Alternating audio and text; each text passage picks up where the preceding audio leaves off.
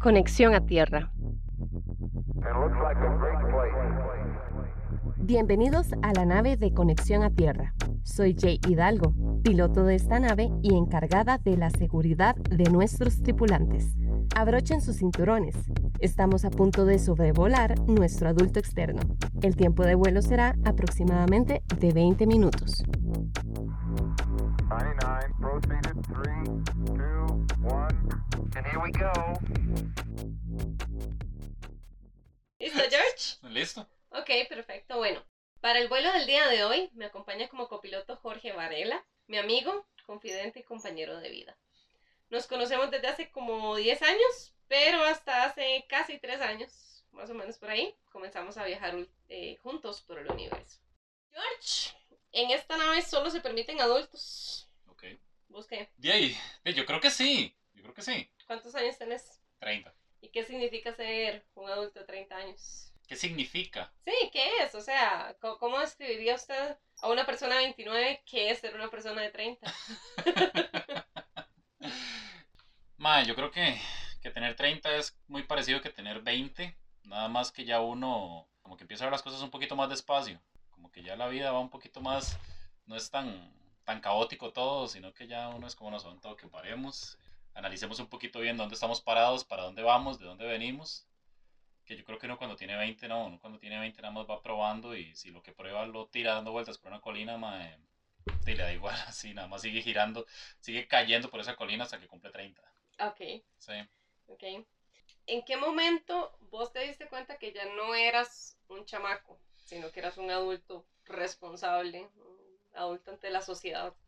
Cuando me tocó empezar a buscar brete, ya cuando me di cuenta que el agua y la luz no se pagan solas y que tengo que aportar para la comida y el techo en el que estoy. Uh-huh. Ya cuando se da cuenta que realmente hay responsabilidades, sí, cuando ya se tiene responsabilidades que cumplir. Tal vez cuando uno está adolescente o adulto joven no las tiene tan presentes. Uno nada más cree que las cosas caen del cielo y tal vez obviamente uno sabe de dónde vienen. Uno sabe que los tatas las pagan y demás, pero ya cuando llega un punto en el que usted se da cuenta que poco a poco ese soporte, tal vez económico, ya se va diluyendo. Ya es como, ok, ahora sí a usted le toca buscar su propia manutención, ¿sí? Manutención. La palabra del día de hoy está patrocinada. Ok, ¿y qué te iba a decir? O sea, ¿qué ha sido lo más adulto que te ha tocado pagar? Lo más adulto que me ha tocado pagar. Ajá. O sea, agua, luz, teléfono, sí. Yo creo que es eso. Yo creo que lo más adulto que me ha tocado pagar son los recibos públicos. O sea, es que es plata que son cosas que uno da por sentadas antes y de pronto otro resulta que no. Como lo que hay que pagarle a la MUNI y eso. Exacto, mae. De hecho, cuando uno se da cuenta que tiene responsabilidades tributarias, mae. Qué desgracia. Y uno dice, mae, son token de yo vivo, tengo que pagar impuestos, tengo que pagar cosas que son, vamos a ver, es que por un momento pensé en decir la moto, pero cuando me compré mi primera moto, en realidad más bien fue la vara más infantil que he hecho. No, pues tenía la plata ahí. Mae, de hecho sí, la primera vez fue así. La segunda, que la saqué a crédito y todo el asunto, aún así, mae, para mí fue pura diversión. Uh-huh. Sí, la moto fue súper divertida. Pero es que es una vara muy tangible, es una vara que usted está viendo ahí, que usted la disfruta y usted quiere salir a andar en moto. Pero los recibos públicos, es una vara que usted da por sentado desde que tiene uso de razón. Entonces, en algún punto, cuando usted le dicen, tiene que pagar por eso, que usted diga, mae, ok, me llega el salario y de ese salario tengo que sacar un porcentaje para garantizarme que voy a tener agua y luz el otro mes. Wow, eso es súper adulto, yo creo. Uh-huh. Yo creo que eso es lo más adulto que he pagado. Bueno, George, vamos a ver. Hoy vamos a sobrevolar todos los aspectos, o varios aspectos en realidad, que yo considero que son importantes tomar en cuenta para nuestra etapa de adultez. Y es que ha sido un poco difícil atravesar esta etapa con todas las cosas que han pasado y con todo lo que nos ha afectado de alguna u otra manera. Uh-huh. Entonces, las preguntas del día de hoy van un poco enfocadas a cómo vos lidias con esas cositas como adulto y como persona, como ser individual, ¿verdad? Uh-huh. Entonces, la primera pregunta que tengo con vos es bastante relacionada con algo que ahora todo el mundo usa y que todos tenemos y que es parte de nuestra vida día a día, que son las redes sociales. Entonces, ¿vos qué redes sociales tenés? Uso Instagram, No sé si Telegram y WhatsApp aplican. Pinterest lo uso bastante. Y Facebook, pero por un asunto meramente funcional nada más. La respuesta es muy lógica, pero vos has notado que ha habido algún cambio en vos como persona teniendo redes sociales y la evolución, digamos, que se ha dado con respecto a eso. Yo creo que queramos o no, las redes sociales impactan, aunque usted las use o no.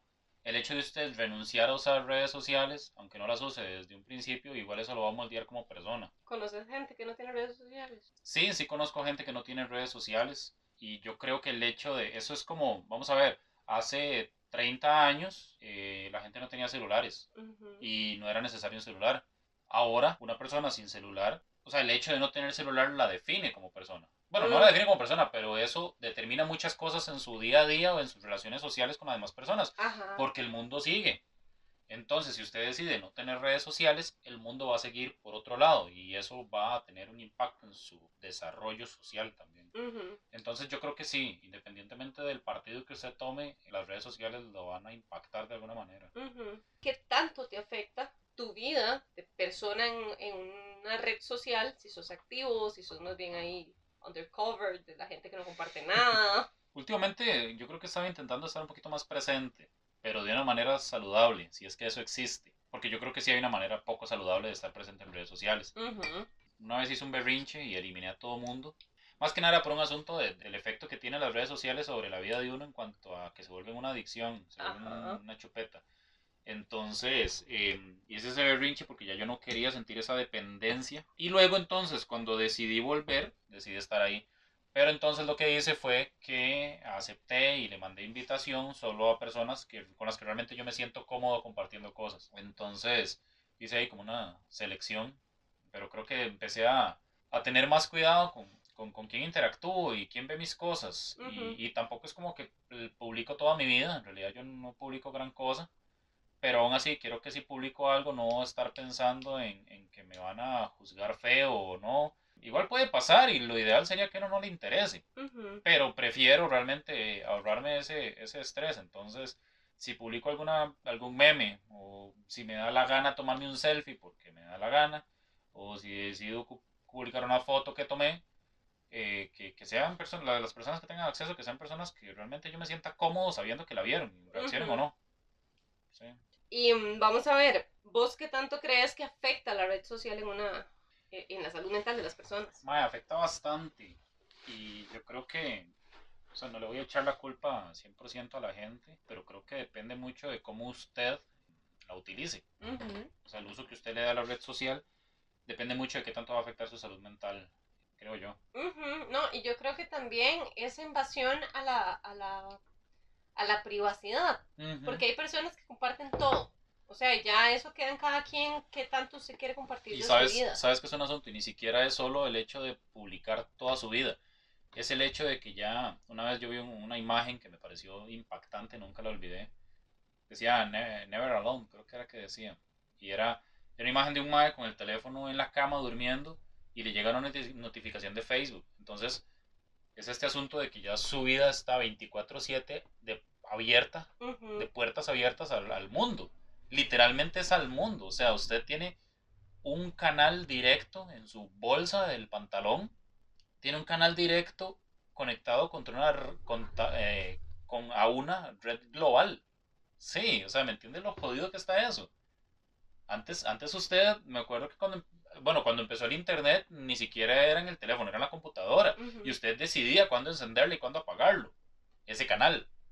Luego cuando empezó el internet con los teléfonos, uno decía, ocupo ir al internet, ocupo conectarme a la internet. Voy a conectarme, voy a hacer lo que tengo que hacer, apago y listo. Ahora no, ahora es 24/7, un canal directo desde su habitación, desde su propio cuerpo, porque es el teléfono, yo creo que pocas personas lo sueltan más de 1 hora al día. Entonces es un canal directo. O sea, va uno al baño, nunca está solo. Sí. O sea, usted nunca está solo. Ya todo el mundo tiene acceso a usted siempre.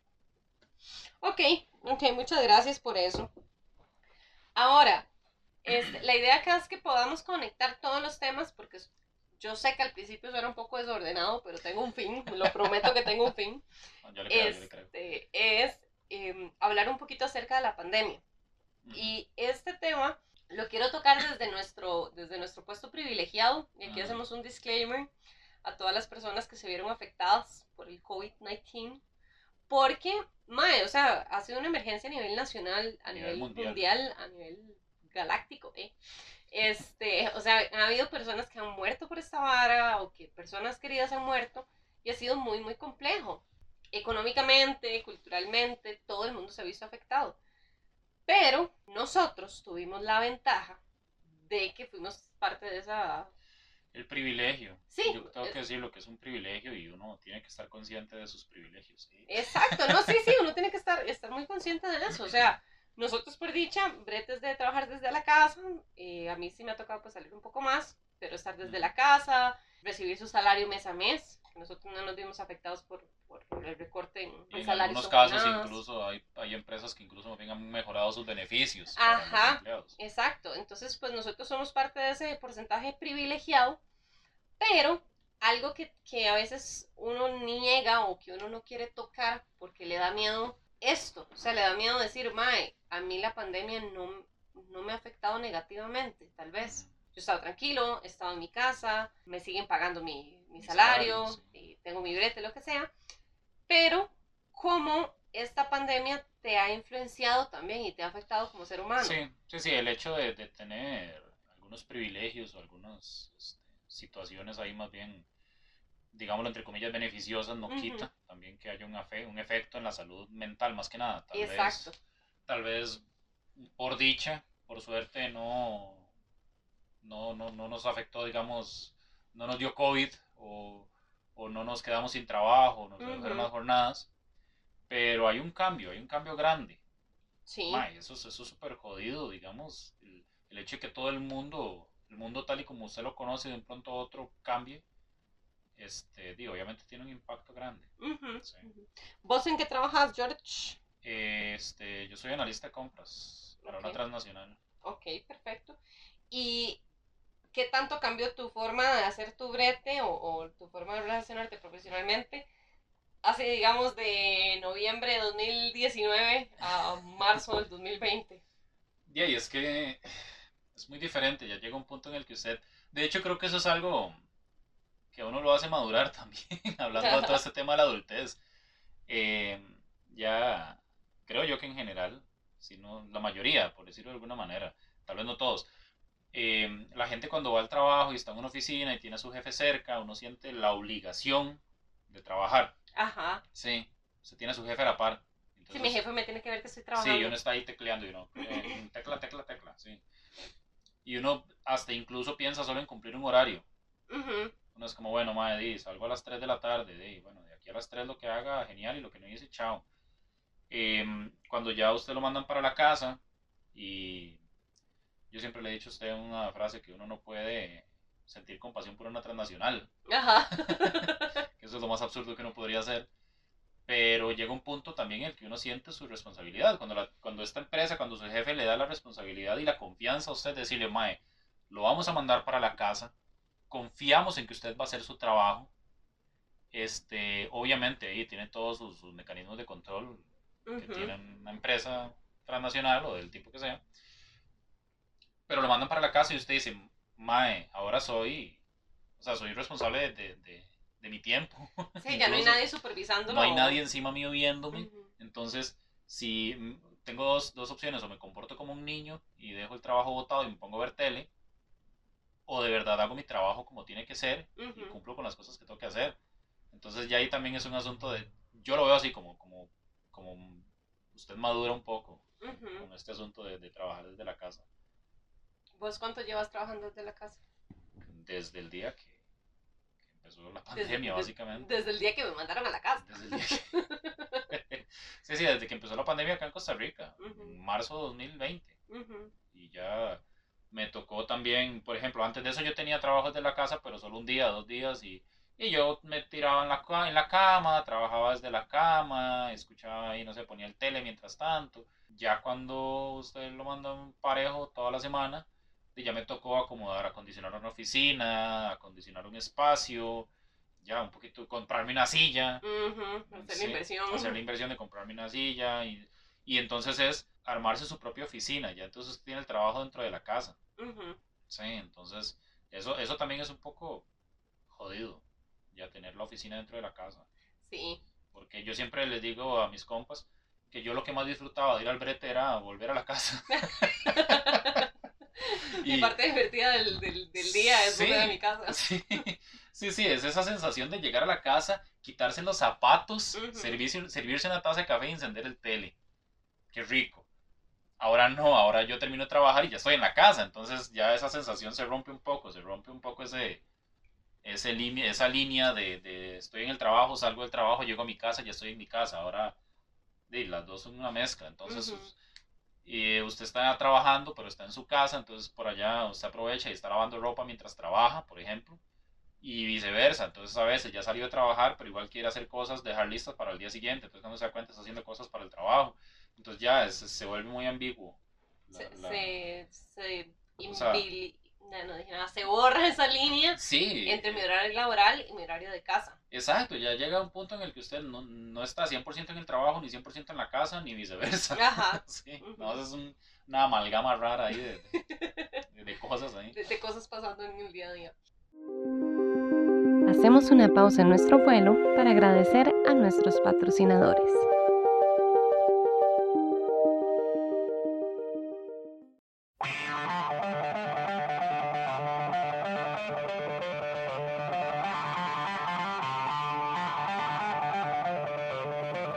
De principio a fin. Anécdotas, datos curiosos y música. Una conversación cotidiana entre dos compas de muchos años con birras y café, analizando lo que más nos apasiona, el rock. Pueden encontrarnos en Spreaker, Spotify, iHeartRadio, Google Podcast, Deezer, Podcast Addict, Podchaser y YouTube.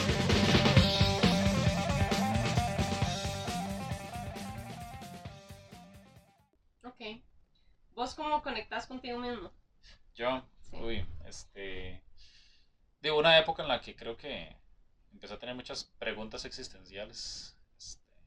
Creo que la espiritualidad siempre le ayuda a uno, pero con espiritualidad no me refiero necesariamente a religión. Uh-huh.